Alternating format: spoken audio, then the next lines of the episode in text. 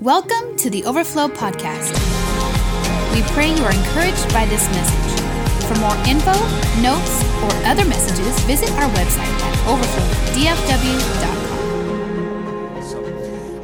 Talk today from something that I've been reading, a character that we don't talk a ton about in church unless we're reading from Proverbs, and the character is Solomon. And uh, there's this real popular scripture right now that we've seen all over because our, our nation is in chaos and, you know, we need revival in our land and all that kind of stuff. And I love this passage that we have in Second Chronicles chapter 7, which you guys have heard this a whole lot. Now, this is this is what God is speaking to Solomon. Now, now if you remember, we got off our covenant series, we talked about David and how, how David had this vision to build the temple. And building the temple was, was Solomon's great work. Okay, this was this is really what God called him to. We think our, the great work of Solomon was the book of Proverbs, but really it was really building the temple, the vision that Jesus had, and then the line of David continued through Solomon until Jesus shows up on the scene. And so in Second Chronicles chapter 7, this is, I'm, I'm going to read a, a, portion, a chunk of it here today. Second Chronicles chapter 7, and you'll it'll be real familiar when we get to the verse that you know what I'm talking about, especially during difficult times. It says this the Lord appeared to him, again Solomon, at night and said, I've heard your prayer. And I, I mean, you know, that's good when the Lord hears your prayer. I've heard your prayer and have chosen this place for myself as a temple for sacrifices. Now hold on to that thought, and we'll come back to that. And then he says this in verse 13 When I shut up the heavens so that there's no rain, or command locusts to devour the land, or send a plague among my people he says this if my people, this is the one we know, right? If my people who are called by my name will humble themselves, oh, and pray and seek my face. Do you guys see the posture of answered prayer right here? Humility, prayer, seeking. Humble themselves, pray, seek my face, and then this, not just pray, but have a change of heart. This is what he says, and turn from their wicked ways right? We think we just pray and something's going to happen. Sometimes there's got to be a turning of the heart. Listen, we, we want God to change our situation. He's going, I want to change you. I want you to pray. I want you to humble yourself. I want you to seek my face. I want you to get before me. But I want you to do to have some changes in your life. Come on, we call this repentance, right? That we change. So if you turn from their wicked ways, then, whoa, so there's a condition. It's not just praying, it's not just hunger, it's not just repentance. It's all these things. It's all these things together. He says, if you do that, then I will hear from heaven. And I will primarily forgive their sins.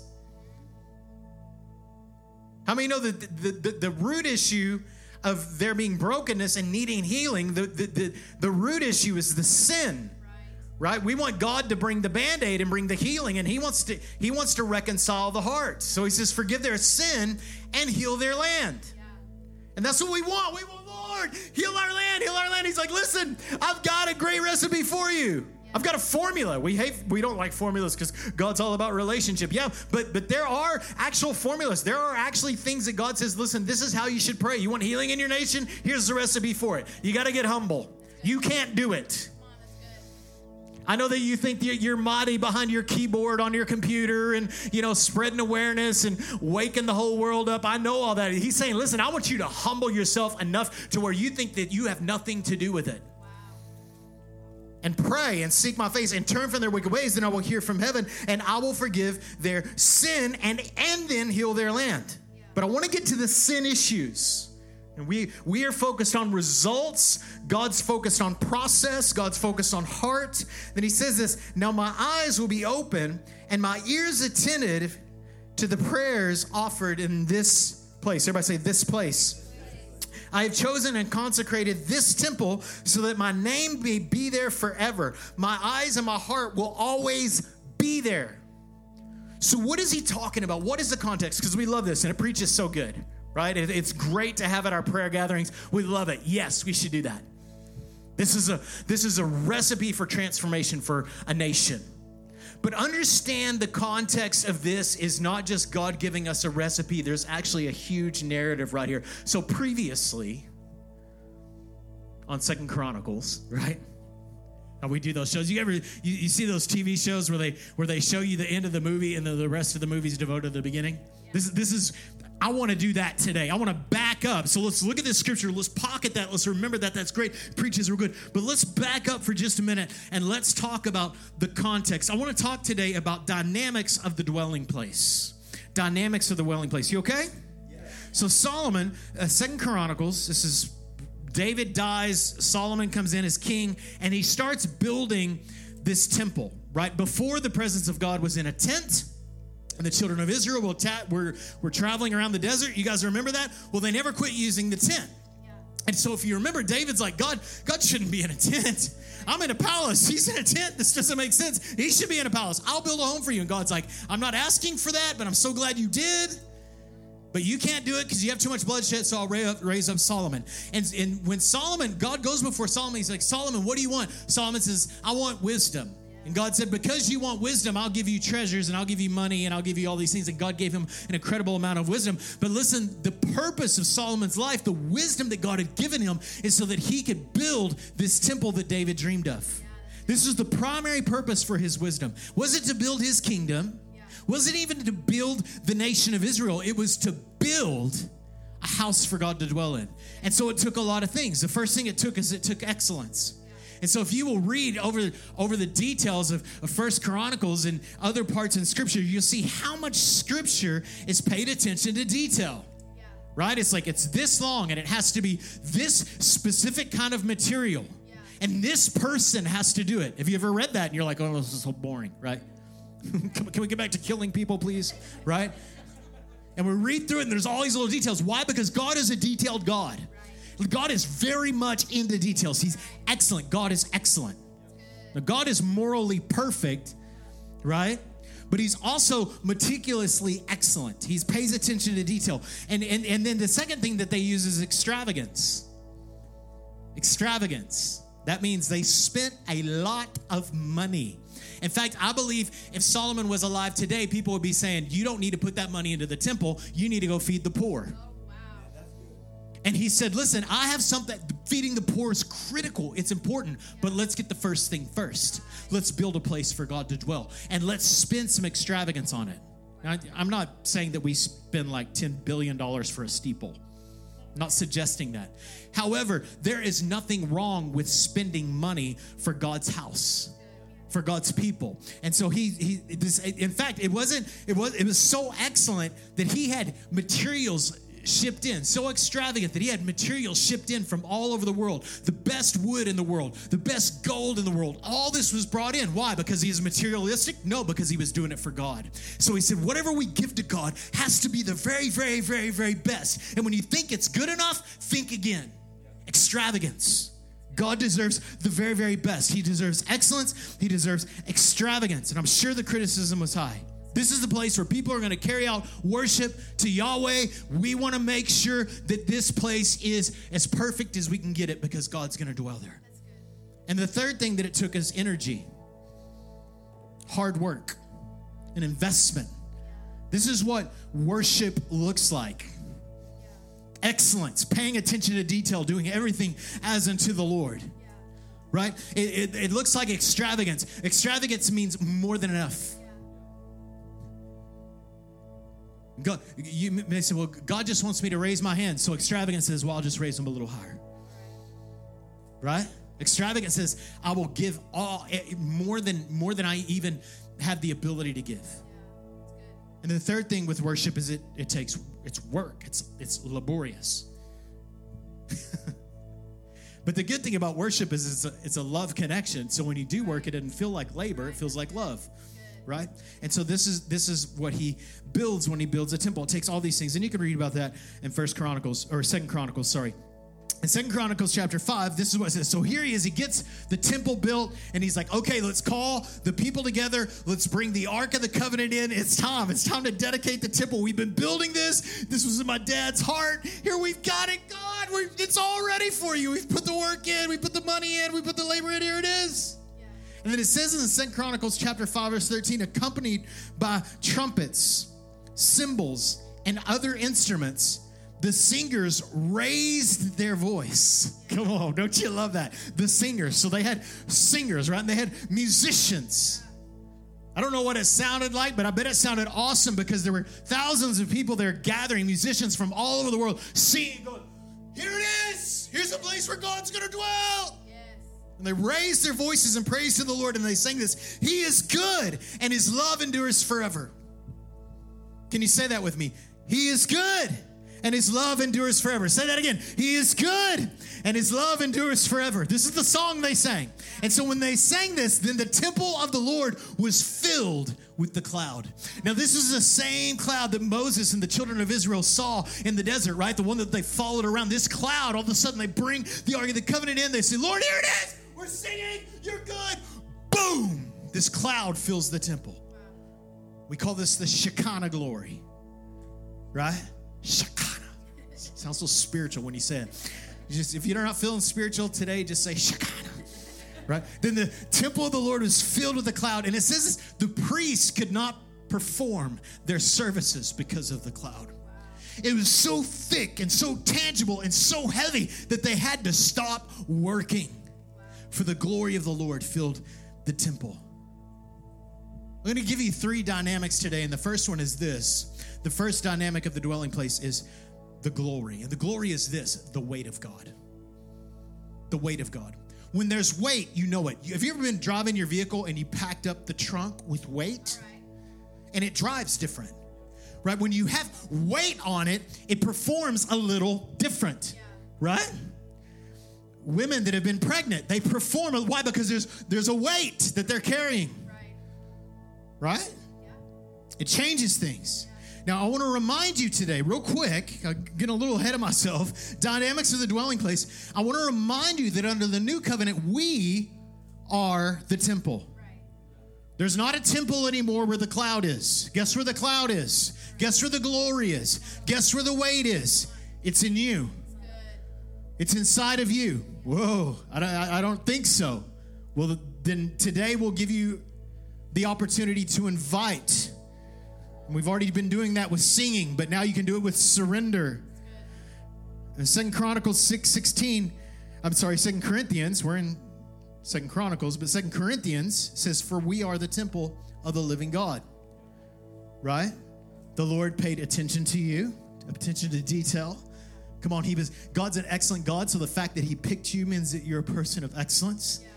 That you're a person that he wants to lavish extravagance on. How many know the cross was extravagant? Come on. And Jesus put the work in. Jesus, how much do I have to do to get God's approval? Jesus already did it. The work's already been done. It is finished. What part of that do you not understand? He did that to establish in you a dwelling place. You're a dwelling place. The purpose of the temple was there was one purpose for the temple. You know what it was? To provide a place for God to dwell. For them to offer sacrifices to the Lord who was dwelling there a place of worship, a place for God to dwell. Guess what your purpose is? Your purpose in life, listen, is not to make the world a better place, but to give God space to dwell. We think that, well, we're just here to change the world. Listen, you can do all your efforts, but if it's not done by the glory of God and His kingdom, it is all in vain. Give him space to dwell. Give him space in your life. That is your purpose. Your purpose is to be a place for God to dwell, hosting the presence. That's what we're about. So, uh, dynamics of the dwelling place. Number one is, is the weight of God, the glory. The, the word in Hebrew is kabod. The kabod of God, the weight of God, the heavy, tangible, thick weight of God. You know how it is like when you're in worship and you're like, boom, whoa, God's here. Yeah. What was that? That was a measure of his glory. You experienced his glory right? And it's, oh, it hit me, right? Or you're in the car and you're driving down the road, oh, the anointing. Actually, that's the wrong word for it. The word is the glory. You're experiencing the weight, the tangible, the presence of God, the heaviness. And then we talk about Shekinah. You need to learn that word, right? Instead of saying another S word when somebody pulls out in front of you in traffic, say Shekinah. right? Shekinah means Shekinah means this, the dwelling place or the settling of God's presence. Psalm 22 3 says this. We're familiar with this, and we did this today. It says, You are holy, enthroned in the praises of Israel. What does that mean? That means when we praise the Lord, He sets, he puts his weight on it. When you sat down in that seat, what did you do? You put your weight on it. You put your glory on that chair. Don't put too much. That's what you did. When you walk in, when I walk into the room, my kids have been misbehaving. When I walk into the room, the room changes. Why? Because my quote unquote glory has showed up. My weight has entered the room. And something changes. Right? I'm present. Sometimes it needs to be Leslie, sometimes it needs to be me. We both carry a different kind of glory. it's okay. But listen, when praise goes up, glory falls. That's why worship is such a powerful time. Praise up, glory falls. So when God brings his weight, and get this, when God brings his weight, oh, get this, the work ceases. Yeah. Just like with these guys. So when Jesus, who is the fullness of God's glory, shows up, the work ceases. Jesus is the Sabbath. He put the work in. So, now it's not that we don't ever work again, it's that now we work differently because we function under a different weight.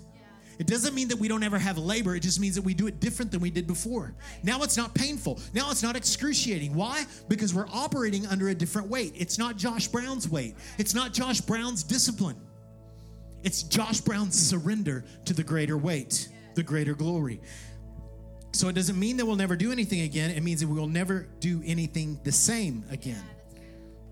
So when God brings his weight, the work ceases. And this is why Jesus said it's done. You don't have to build temples anymore. I'm building the temple. How about that? So that's the first dynamic is the weight of God or the glory of God. Because sometimes we have, it's important that we know these words, right? We're like, oh, the glory. What do, what do you mean by that? And it helps you. Oh, his weight. That means like it's tangible. I, I'm sensing the Lord right now. What is that? That's that's a measure of God's glory. So good. The second thing is this we get a sustained weight. Now, I love glory moments, right? I love worship. I love, whoa, come on, woo, feel it, chill bumps, whatever, crying, whatever. I love it. Yeah. So good, so good. But God wants and brings sustained glory. It's not, it's not something that lifts. We say this, you know, oh, the anointing has lifted. Why do you lift it?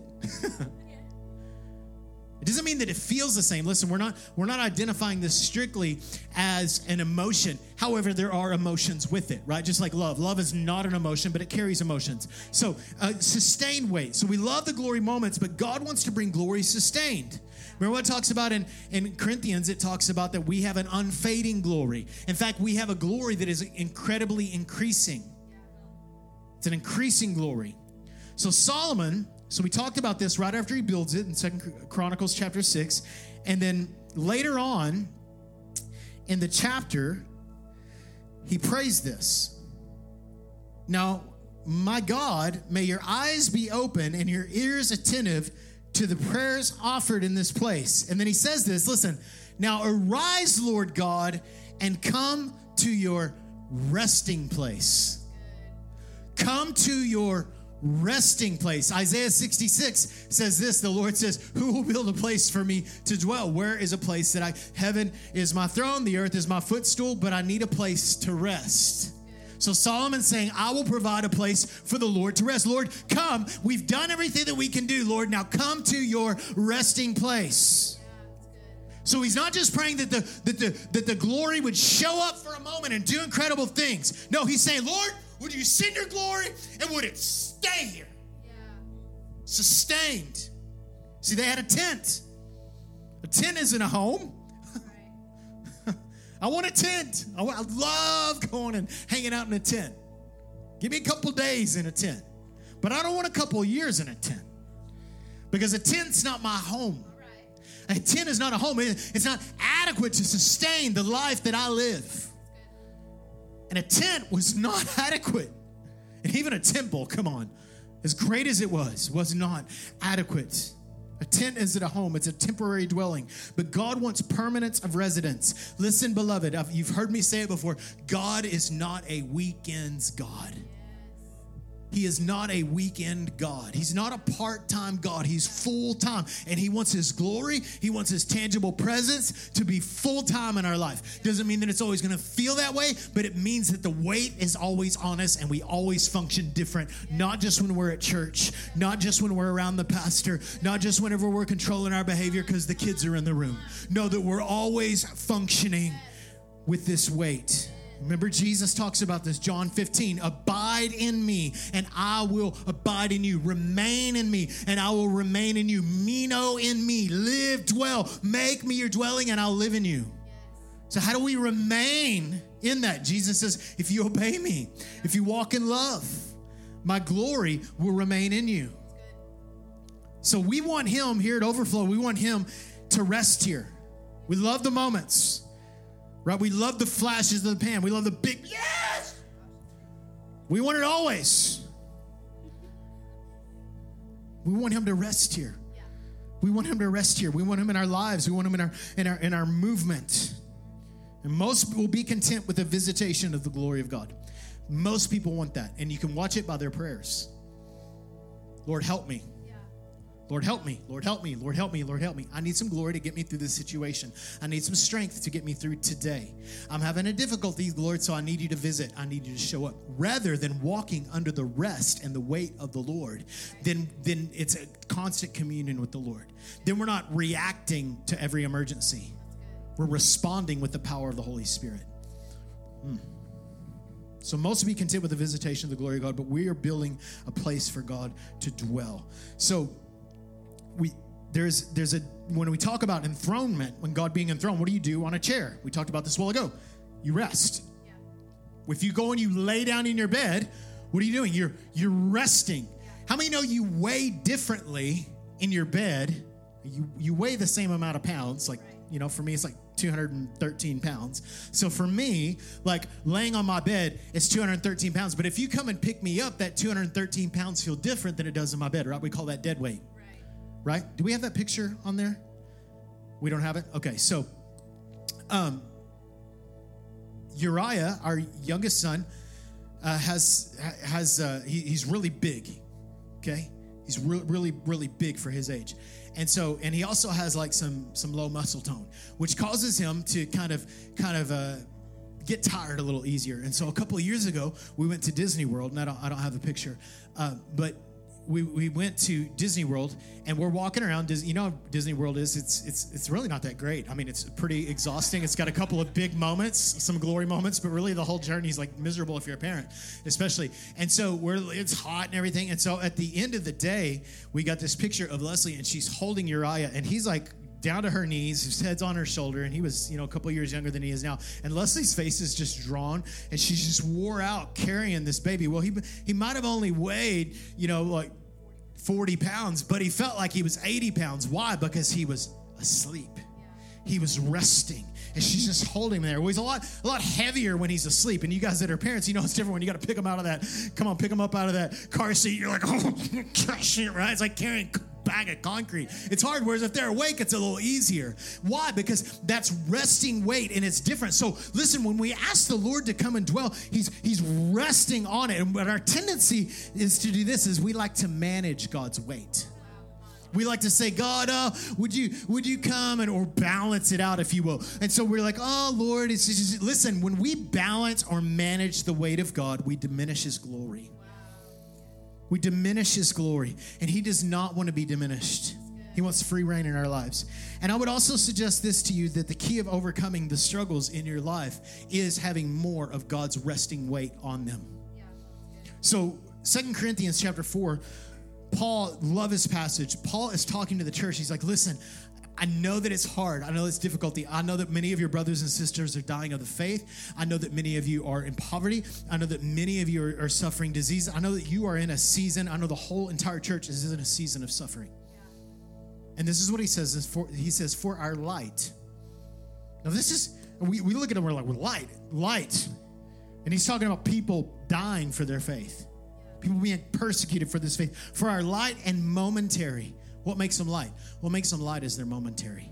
He says, For our light and momentary troubles are achieving for us, here it is, an eternal glory that far outweighs them all. Other words, life is heavy, news is heavy, right? Dealing with people in 2020 is heavy. Dealing with people in 2020 is a lot more heavy than dealing with coronavirus in 2020. If not, it's because you don't deal with people. But he says this they're light and they're momentary, and they're achieving for us an eternal glory that far outweighs them. So, what do I have to do? I have to get more of God's weight on it. How do we do that? How do I get more? I need more of God's weight than I do the pressures of this life. And what we do is we succumb and we surrender. Come on, we react in fear. Come on, in frustration. We, we, we get controlled by all these light and momentary things. I'm not making small of your issues. They're big to you, but to God, they're light. To God, they're momentary. To you, you need to get a perspective, beloved. Pull back a little bit and go, you know what? They're light and they're momentary compared to the heaviness and the weight of God. So, what I need is I need the weight of God to come and crush anxiety.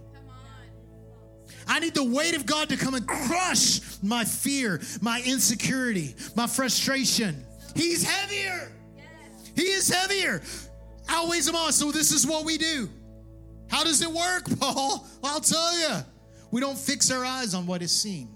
We fix our eyes on what is unseen. You can't always see. You're not always experiencing the glory of God, but you're you're fixing your eyes on the eternal realm where God is dwelling, where Jesus is seated, resting on the throne. Since what is seen is temporary, but what is unseen is eternal. So we want his weight to outweigh ours. We want to be overwhelmed, not by life, but by God. How many know that God rules from this position? called rest.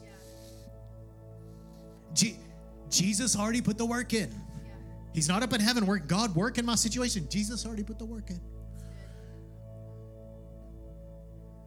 Maybe what we need to pray sometimes is, Lord, work this situation for me, for my good. And this is what we have the promise of in Romans 8.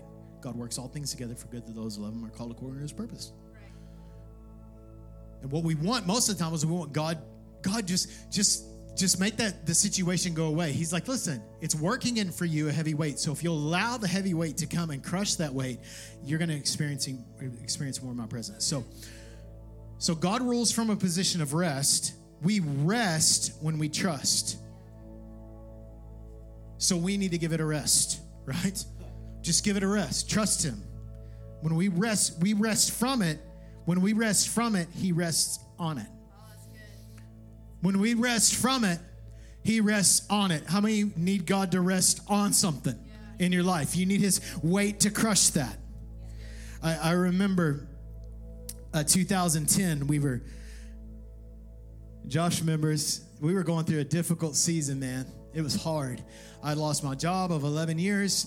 Our, our marriage was going through the most difficult season we had ever gone through. We were broken off from all the relationships that were important to us in our lives and I didn't have a job. I was looking for a job. I was working nights at Super Target, so I didn't have to find, uh, so I didn't have to see anybody. I decided to make a work the night shift so I could make a quarter more an hour, and so I didn't have to tell anybody, and I didn't have to see anybody. And I remember every day going, you know, and, and there were some great victories. I mean, there were some great victories during this se- during the season. I mean, I was I was still Pastor Josh at Target. You know what I'm saying? Like I was still an ambassador for the Lord. It had nothing to do with my job. However, it was incredibly draining, and I was we were extremely discouraged. We didn't know how God was going to provide. We didn't know what God was going to do.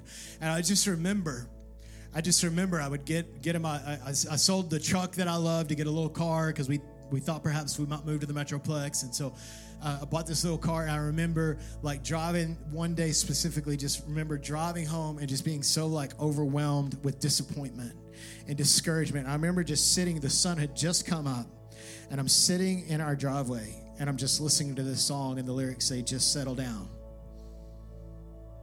Just settle down. Storm won't last forever. You're built for more this world. And I just remember singing this song. It wasn't like a worship song, it was just this rock band. It was awesome. It's like, yes, Lord, settle down.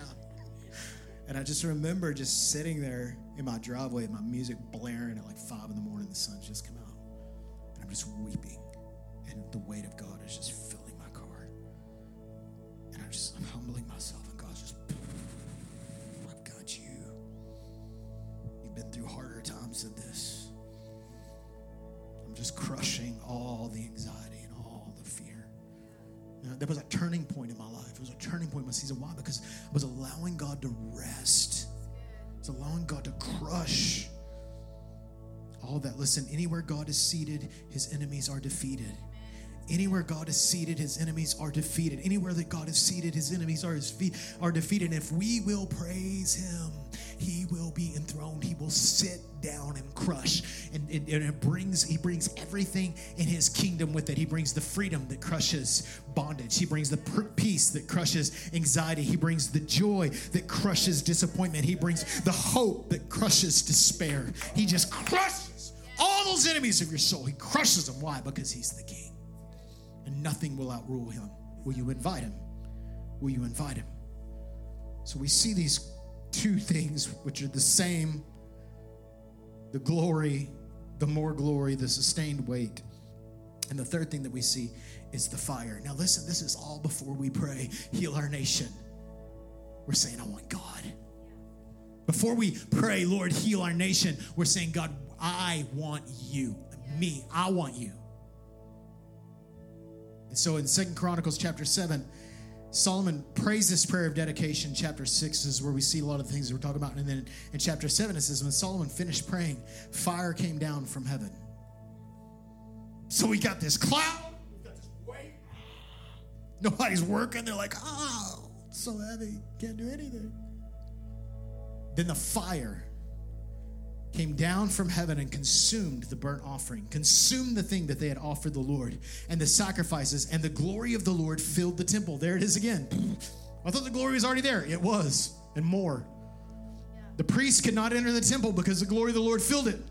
And when the Israelites saw the fire come down, because they were outside, they saw the fire come down. So we have the cloud that they saw in the desert, right? And now they're seeing the fire that they saw in the desert. They're at the cloud by day, the fire by night. Now they're seeing the fire come down and consume the sacrifices. The same, the same fire that Elijah saw on Mount Carmel, that same fire that shows up in Acts chapter 2 and ignites the church. It's that, that same fire comes in and burns what they had offered the Lord.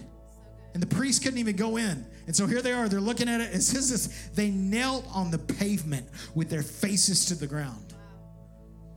See, I want an encounter with God that doesn't just make me go, Yay, everything's good. I want such an encounter of God that I'm so overwhelmed and overpowered by His glory that my face has to hit the ground and I'm going, Man, God, you are too powerful and too awesome. I cannot even stand here. I cannot do anything but stand in awe and be amazed by your power. And they worshiped and gave him thanks, saying, Again, he is good, and his love endures forever. That's all they could mutter. They're like, We have these lyrics to this song. They can't think of any more lyrics. They just say the same one again. So when people are like critical, I'm just repeating the song lyrics, repeating the song lyrics, I'm like, read the Bible. There's a lot that happens. I know you might not like the Bible much, but apparently, um, listen, it's that same fire that Paul told Timothy to fan. Second Timothy he said, he said, he said, Timothy, listen, I know you got that fire in it. You fan the flame. Remember the, the Levites. The Levites are the priests. They're the ones that minister to the Lord. The Lord said, Listen, I will light the fire, but you've got to keep it going. You've got to put wood on the fire. I remember right here, I was laying right here on this front row. I think it was four years ago. And I called the church to pray for four weeks. And like many Saturday nights now, I was the only one there. Yeah, that was kind of a rebuke. So I was laying right here. Yeah, somebody, oh yeah, I need it. And I remember laying right here, and the Lord said, Don't let the fire go out. like, and I, I literally said this. I said, Lord, what fire? There's no fire here. I'm the only one. Where are they at, Lord? We called them to pray. They didn't show up.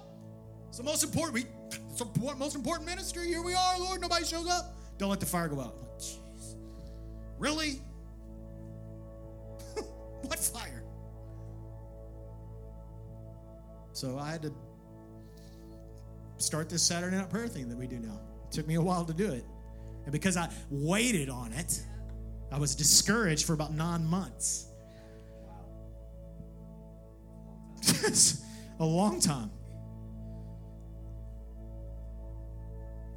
Because I was like, what fire? And God's like, the fire's there, but I want you to put wood on it. So we're, we're counting on God. God, bring the fire. God, bring the fire. God, bring the fire. God's like, I'm bringing the fire, but are you giving me something to consume? Are you giving me something to burn? See, God lights a fire, but we've got to feed the fire. So, how do we keep the fire burning? By crawling on the altar. See, fire always falls on sacrifice, always does.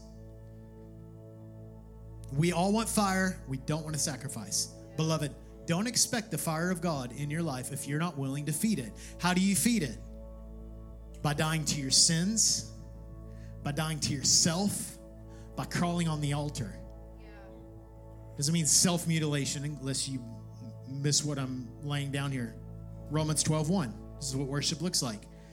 I urge you, brothers and sisters, in view of God's mercy, not his angry fire, not his fire of judgment, but his fire of passion, right? In view of God's mercy, in view of the mercy of Jesus, the mercy poured out on Jesus, offer your bodies as living sacrifices.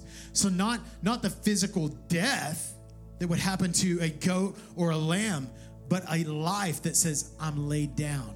My life is surrendered. My life is yielded to your weight. Holy and pleasing to God. This is your proper worship. What is a proper worship? Is that I'm living in surrender. Not my opinion, not my will, not my achievements, my surrender. Not my gifts, not my talents, my surrender. All those things come along when I'm surrendered. All of them. And so I believe the call today. I, I, my pastor, Pastor Adams, said this, and it shot through me like fire on Thursday. He says, I want to be like Jesus. He says, I want to be like Jesus. I want to die a good death. I was like, Poof. and he just kind of casually said it, and I was like, wow! So I worked preaching on that Sunday. I want to be like Jesus. I want to die a good death. I don't want to. I don't want to weep all the way to the altar. It doesn't mean that there wasn't a, a moment of tension that Jesus had, because he did. He, it was painful, and it will. Listen, it will be painful to lay yourself down. I know the world is preaching self care. God's saying self sacrifice. Sacrifice yourself. Yield your life to me. That doesn't mean that I'm against self care, by the way. Y'all that know me, take care of yourself. But take care of yourself because you're a temple of the Lord. Are you hearing me? Take care of yourself for God's purposes, not so you look better on Instagram. You might look better on Instagram though if you surrender some cheeseburgers like me. But that is not the purpose. The purpose is that God will be glorified in my life. I want to be like Jesus. I want to live, die a good death. A self surrender, a sin surrender, a struggle surrender. Will you pray with me? Father, we thank you, Lord, for your kindness. So, Lord, right now in this moment, Lord, we're just kind of crawling up on that altar. Will you join me on the altar? Will you join me on the altar? Can we just stand up all across this room? Will you join me on the altar? Will you join me on the altar? Listen, I'm learning, I'm learning, I'm learning to humble myself. I'm learning to surrender myself. I'm learning to yield myself. I'm, I got a long way to go, but there's a lot less of me left than there used to be. We've got a long way to go. But I want the fire of God. I want the Lord to look at this sacrifice of my life and be pleased. I want his heart to be wrecked. In view of God's mercy, crawl on the altar. In view of God's mercy, crawl on the altar. In view of God's mercy, a self that's surrendered. Some of you today, you need to yield your life to Jesus in this moment. You haven't been living a life surrendered to Jesus, but you say, you know what, today I want to surrender my life to Jesus. Anyone here, just ra- raise your hand. I want to pray for you. I just want to pray for you. I want to walk you through just a simple prayer to start that process. Anybody here? Yeah, I'll pray with you. The second thing is this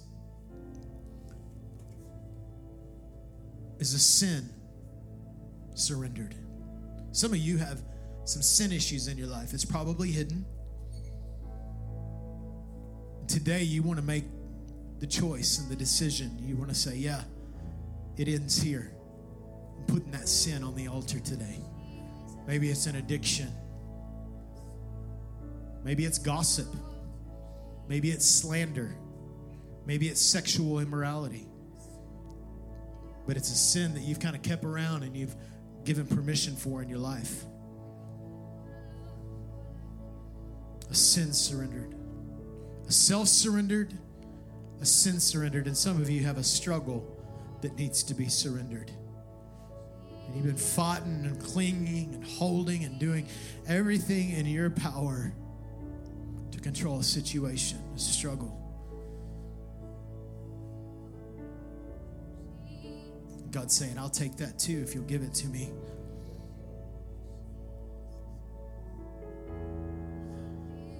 I'll take that too. I'll burn that up on my altar.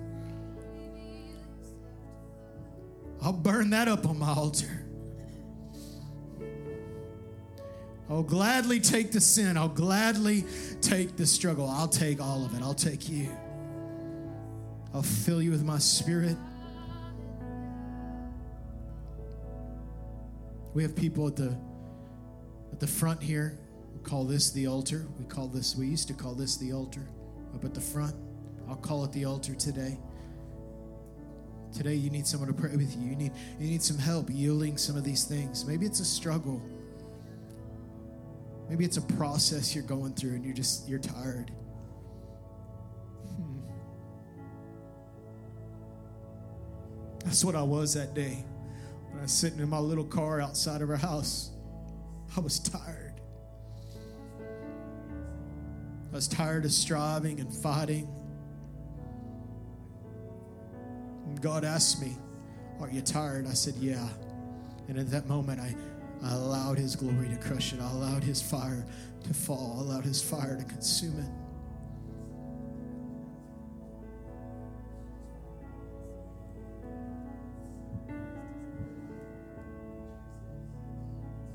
Self surrendered